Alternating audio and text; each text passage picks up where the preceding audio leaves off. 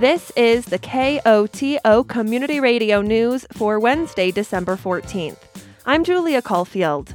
In today's headlines, respiratory illness keeps kids home, Telski delays Chair 9 opening, San Miguel County gives overview of 2023 budget, and a mountain weather forecast. But first, Norwood lost a member of its community this week. Elizabeth Dietrich passed away at her home after losing a battle with leukemia and ovarian cancer. She was 77 years old. Dietrich was in the care of Touch of Care Hospice and surrounded by family when she died.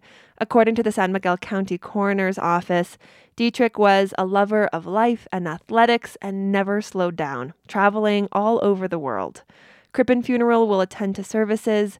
Dietrich is survived by her sister, Debbie.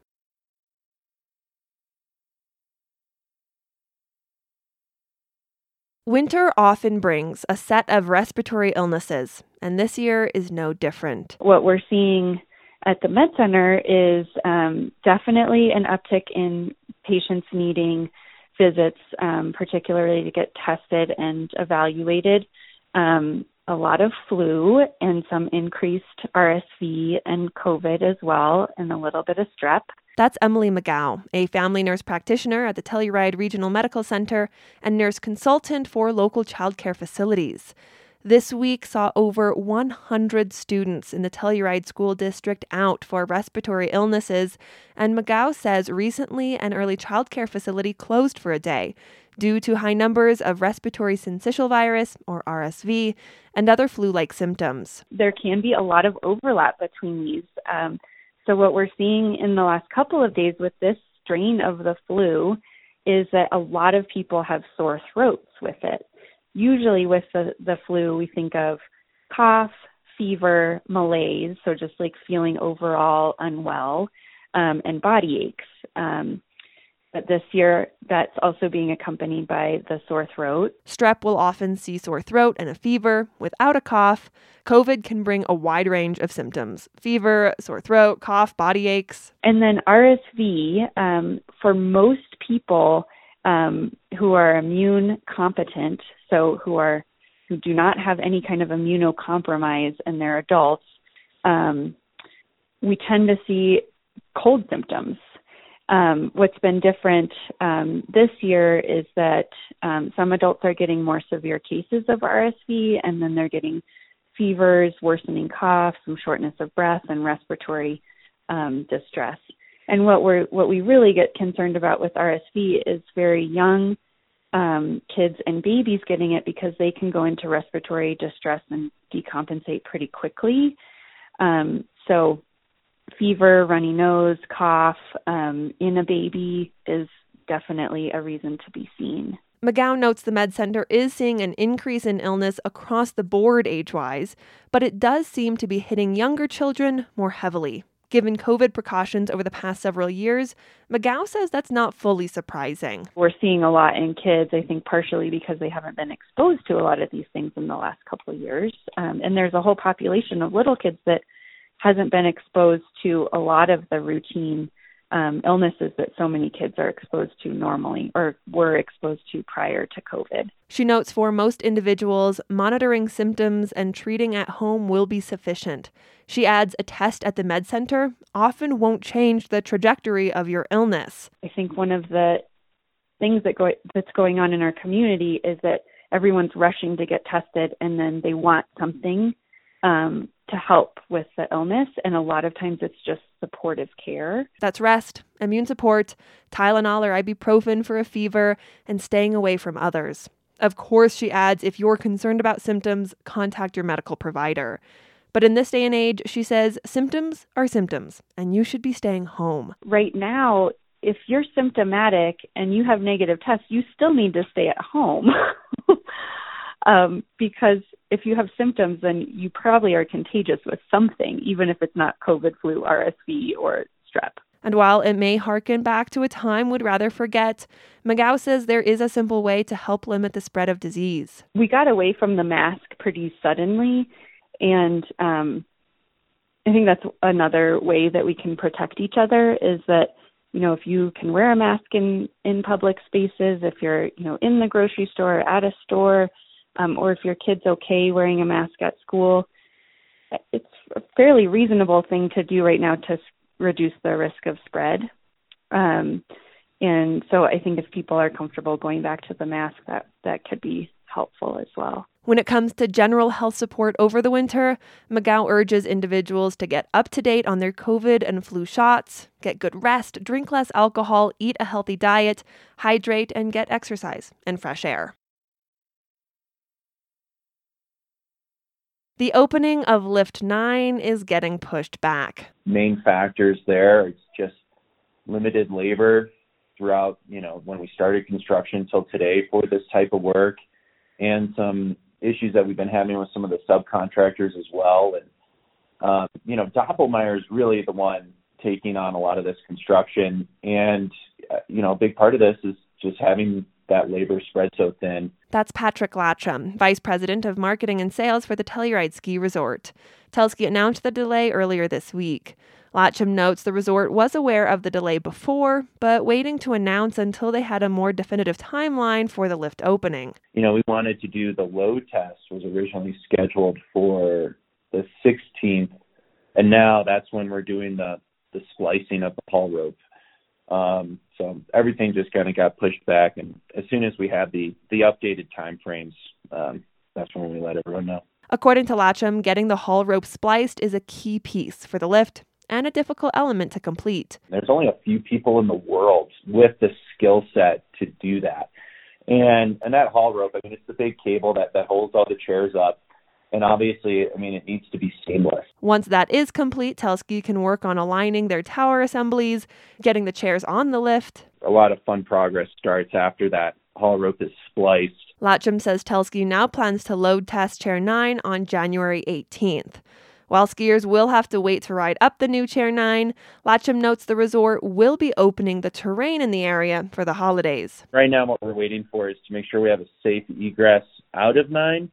Um, and that's, that's, you know, that's bailout, cat's paw, um, easy way out, those things like that. We got to make sure we have the snowmaking in place there. There's not enough natural snow.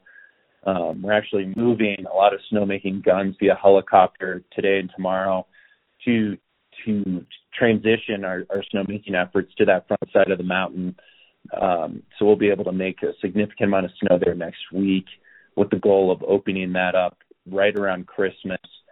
Um, and which will allow us to then open up the Chair 9 terrain. The area will be accessible from the top of Chair 6 or as a hike too.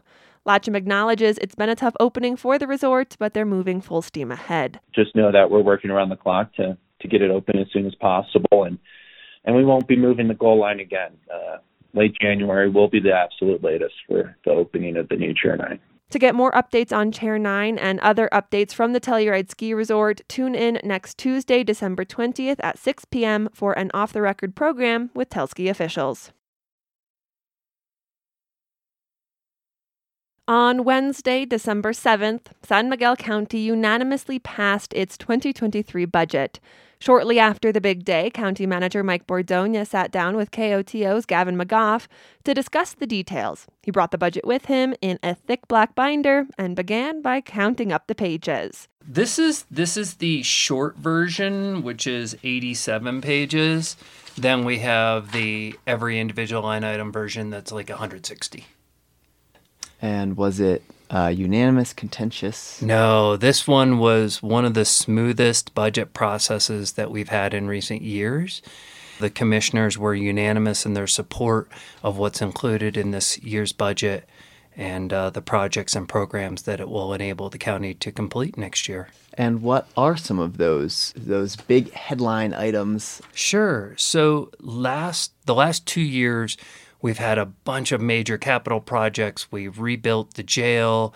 We uh, added the new Norwood Sheriff's Annex. We added solar. And so this year we're kind of shifting back to more of our normal operations.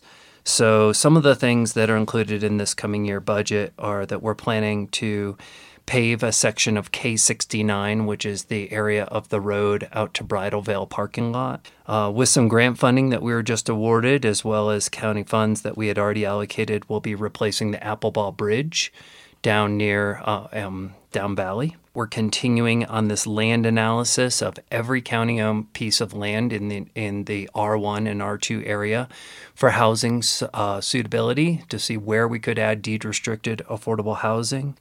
Beyond that, one other big thing is we implemented our wage study. So um, we saw expenditures for 2023 increase almost 8%, and the vast majority of that was implementing um, the wage recommendations from our consultant employers council after working through that with the board of commissioners.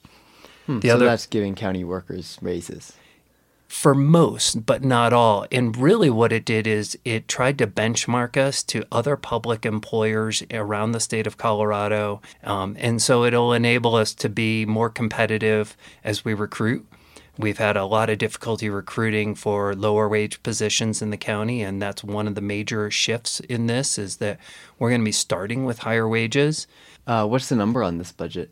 The total budget this year has thirty million three hundred nine thousand one hundred sixty dollars in expenditures. Is revenue from taxes the main source of the budget? What other sources do you have, areas of funding? Do you include grants in your budget or state funding? I appreciate you asking that because, yes, property tax equates to approximately $10 million uh, of our, so it is the largest single funding, uh, funding bucket for the county.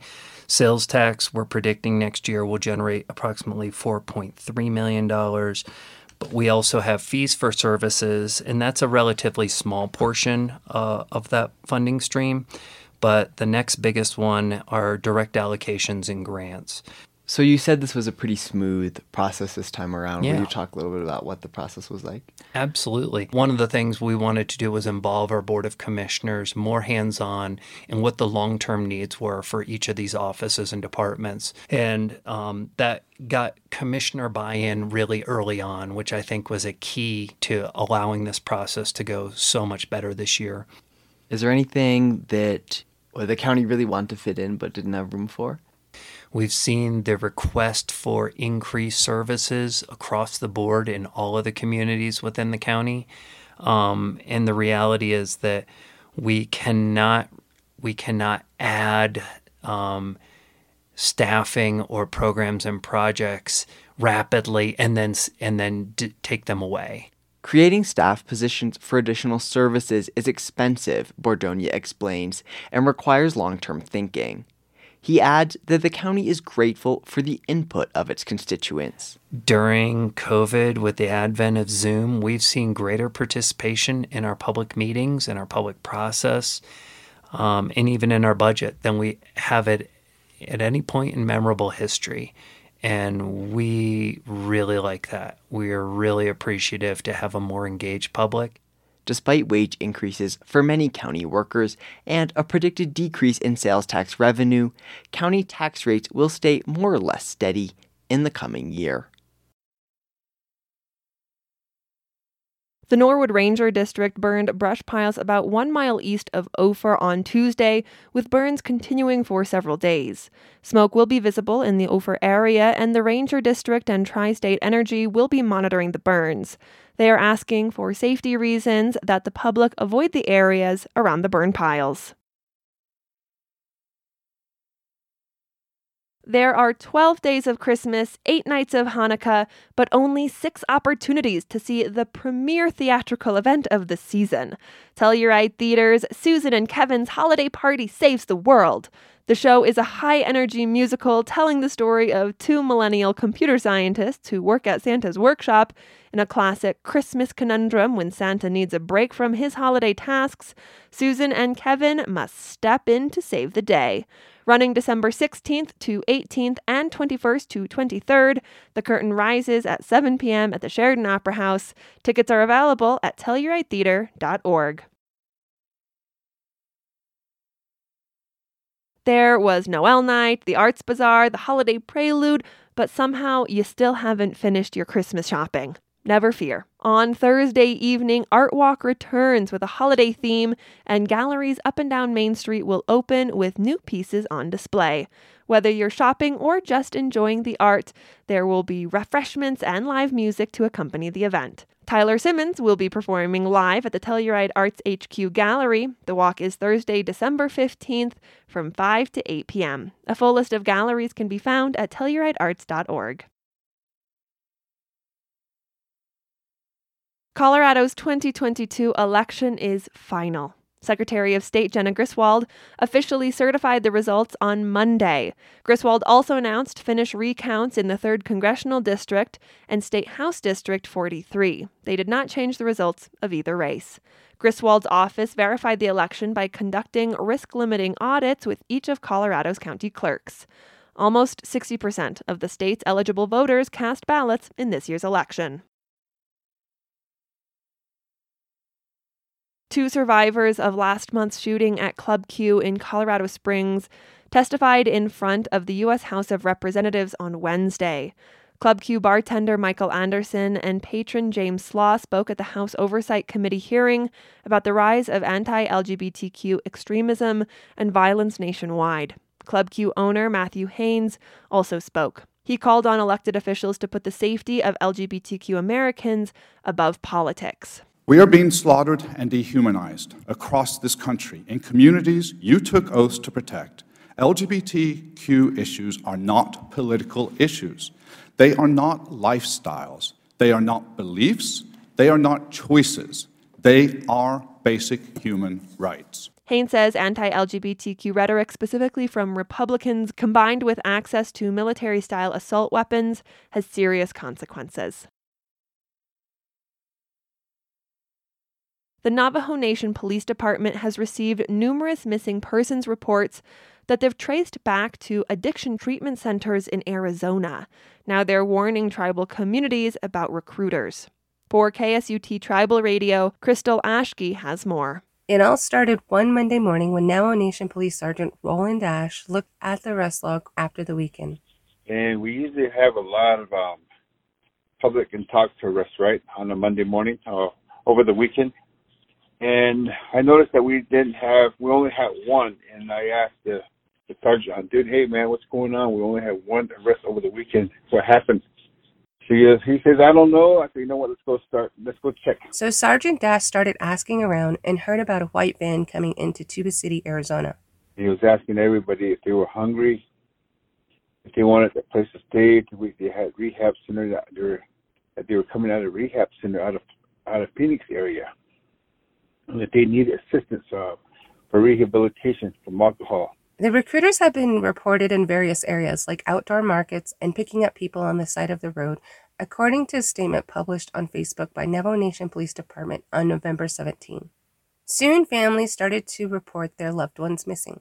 So we started getting calls, uh, missing persons Sergeant Dash began looking into different sober homes or group homes after a family member of a missing person told him their brother went to a recovery treatment center in Phoenix, Arizona. Sergeant Dash spoke with the individual over the phone. He explained he willingly went with the recruiters, but the police department's Facebook post from November 17 said some people had experienced difficulty returning to the Navajo Nation. Sergeant Dash says this is an ongoing problem. Right now, it's a constant thing these guys showing up here and taking these individuals down. In a separate Facebook post from October 26, Carol Walletto, a community member, warned people about a couple from Blue Sapphire Group Home showing up at Window Rock, Arizona's outdoor market and recruiting people. Tribal Radio contacted the Blue Sapphire Group Home about their business and why they were in Window Rock, Arizona. A woman who identified herself as Justine apologized and said she was not involved because she had no Navajo clients and then hung up. Sergeant Dash is now working with other law enforcement agencies to investigate any possible criminal activity to ensure the safety of Navajo communities. I made contact with uh, FBI on this whole thing. I made contact with my superiors on, on everything that's going on. I provided them with information. I made contact with CI, our criminal investigator here in Tuba City, Oh, what's going on here. The Navajo Nation Police Department is advising community members not to get into vehicles with individuals they do not know, even for a short ride. Sergeant Dash is asking anyone with information to contact the Navajo Nation Police Department or contact the FBI at tips.fbi.gov. For KSUT Tribal Radio, I'm Crystal Ashike. The National Weather Service forecast for the western San Juans calls for partly cloudy skies tonight with isolated snow showers late. The low should be around 5 degrees. Scattered snow showers are likely to continue into Thursday morning with a possible accumulation of 3 to 5 inches. The high should be around 20 degrees. Thursday night calls for cloudy skies with a low around 0 degrees and wind chill values as low as negative 15. Friday should be mostly sunny with a high near 15 degrees followed by a clear night with a low near zero. This has been the news for Wednesday, December 14th. Thanks for listening. If you have a story idea or a news tip, call the news team at 970 728 3206. And now, personal commentaries. Hello, KOTO listeners. This is Ann Brown, health educator for San Miguel County Public Health. I'm speaking to you about the community health survey we've been conducting for the past couple of months. The survey deadline is this Friday, December 16th, and we know there are at least a few people out there in our communities who haven't yet participated. Your response to this survey is crucial. It is part of our five year improvement process, and results will help set future public health department priorities. We want to hear from everyone. How is life going for you here in San Miguel County? Do you have any concerns about your own health and well being? What can public health and our partner organizations do to help? Your response to the survey is confidential. Share your contact information, which will be separated from your response, to enter a raffle for one of three $100 grocery gift cards. To take the survey online, go to the San Miguel County Public Health webpage. For a paper copy of the survey, stop by the Wilkinson Public Library Lone Cone Library, Uncompahgre Medical Center, or the Public Health Office on the third floor of the Miramonte building in Telluride. Again, our deadline is this Friday, December 16th. Questions? Call Public Health at 728 4289 or call me personally at 729 2491. We want your input. Thanks for listening, and thanks, KOTO. Y ahora mi colega Andrés Jacinto Alonso va a decirlo en español. Hola, oyentes de radio KOTO de Telluride. Esta es Ana Brown, educadora de salud del Departamento de Salud Pública del Condado de San Miguel. Les estoy hablando sobre la encuesta de salud comunitaria que hemos estado llevando a cabo durante los últimos meses. La fecha límite para la encuesta es este viernes 16 de diciembre y sabemos que hay algunas personas en nuestras comunidades que aún no han participado. Su respuesta a esta encuesta es crucial. Es parte de nuestro proceso de mejora de los siguientes cinco años y los resultados ayudarán a establecer futuras prioridades del Departamento de Salud Pública. Queremos escuchar de usted. ¿Cómo le va la vida aquí en el condado de San Miguel? ¿Tiene alguna preocupación sobre su propia salud y bienestar? ¿Qué puede hacer salud pública y nuestras organizaciones asociadas para ayudarle? Su respuesta a la encuesta es confidencial. Comparta su información de contacto al final de la encuesta para participar en una de las tres tarjetas de regalo de 100 dólares. Para realizar la encuesta en línea, vaya en nuestra página de web del Departamento de Salud Pública del Condado de San Miguel. Para obtener una copia impresa de la encuesta, pase por la Biblioteca Pública Wilkinson, la Biblioteca Longcon, el Centro Médico Uncompahgre o la Oficina de Salud Pública en el tercer piso, piso perdón, del edificio Miramonte en Telluride. De nuevo, nuestra fecha límite es este viernes 16 de diciembre. ¿Tiene preguntas? Llame a Salud Pública al 728-4289 o llámeme a mí al número 729-2491. Queremos su opinión y su voz. Gracias por escucharme y gracias a Radio KOTO en Telluride. Hey there, Kodo listeners. It's Sarah Holbrook here from the Pinhead Institute, bringing the love of STEM to students pre K through 12th grade in rural southwestern Colorado. I have some great science stories for you from the New York Times Science Times. First of all, in Greenland's permafrost, about 600 miles from the North Pole, scientists discovered 2 million year old genetic material. This is twice as old as the previous oldest genetic material they found. Um, and that genetic material includes scores of plant and animal species, including mastodons, geese, lemmings, and ants. I mean, I can see a James Cameron movie rising out of this. It's it's kind of remarkable. Um, so they're studying now, and uh, and there should be a complete picture, you know, delivered to us before too long. I'm pretty excited about that. Also, you probably have heard the news that scientists studying fusion energy at Lawrence Livermore National Labs in California we should send an intern there, announced on Tuesday that they had crossed a long awaited milestone in reproducing the power of the sun in a laboratory.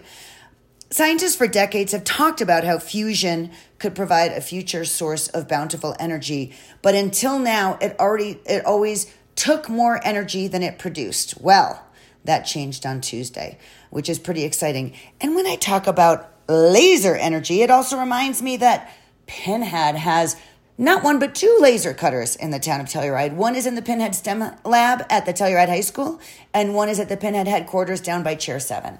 We are offering a free and open to the community, not just for kids, holiday ornament making class. Um, both Thursday afternoon, and that's the 16th, and then also, sorry, uh, Friday afternoon, the 16th, and then next Thursday afternoon, the 22nd, both at the Pinhead STEM Lab. Um, and that's over at the Telluride High School. So you'll have to go into the main door and people will let you in. We'll have Pinhead staffers waiting for you there. Um, and you can make holiday ornaments with our laser cutters. The hours Friday the 16th are 3:30 to 6:15 and then on Thursday the 22nd for any last minute presents you might need uh, it's from 12 to 3. And just so you have kind of, you can wrap your head around it, uh, the lasers cut images that are fairly high contrast. So it would be like something you draw with a Sharpie or a black and white photo that has lots of light and lots of dark. We can transpose those onto um, ornaments, or you can decorate some pre cut ornaments that we have. Uh, it's my favorite time of year, as you can imagine. I am traveling all around interviewing our pinhead intern wannabes, and that's always a delight. I'm going to head to Naturita tomorrow uh, and then Olathe on Friday. Anyhow, if you'd like to support Pinhead, go make a donation on pinheadinstitute.org. Thank you for listening. This is Sarah Holbrook signing off. Opinions broadcast over KOTO are those of the speakers. You are also invited to express your views after the news or on Access each weekday around 4 p.m. If you would like to comment, please contact a staff person here at KOTO. We encourage you to speak out on important public issues.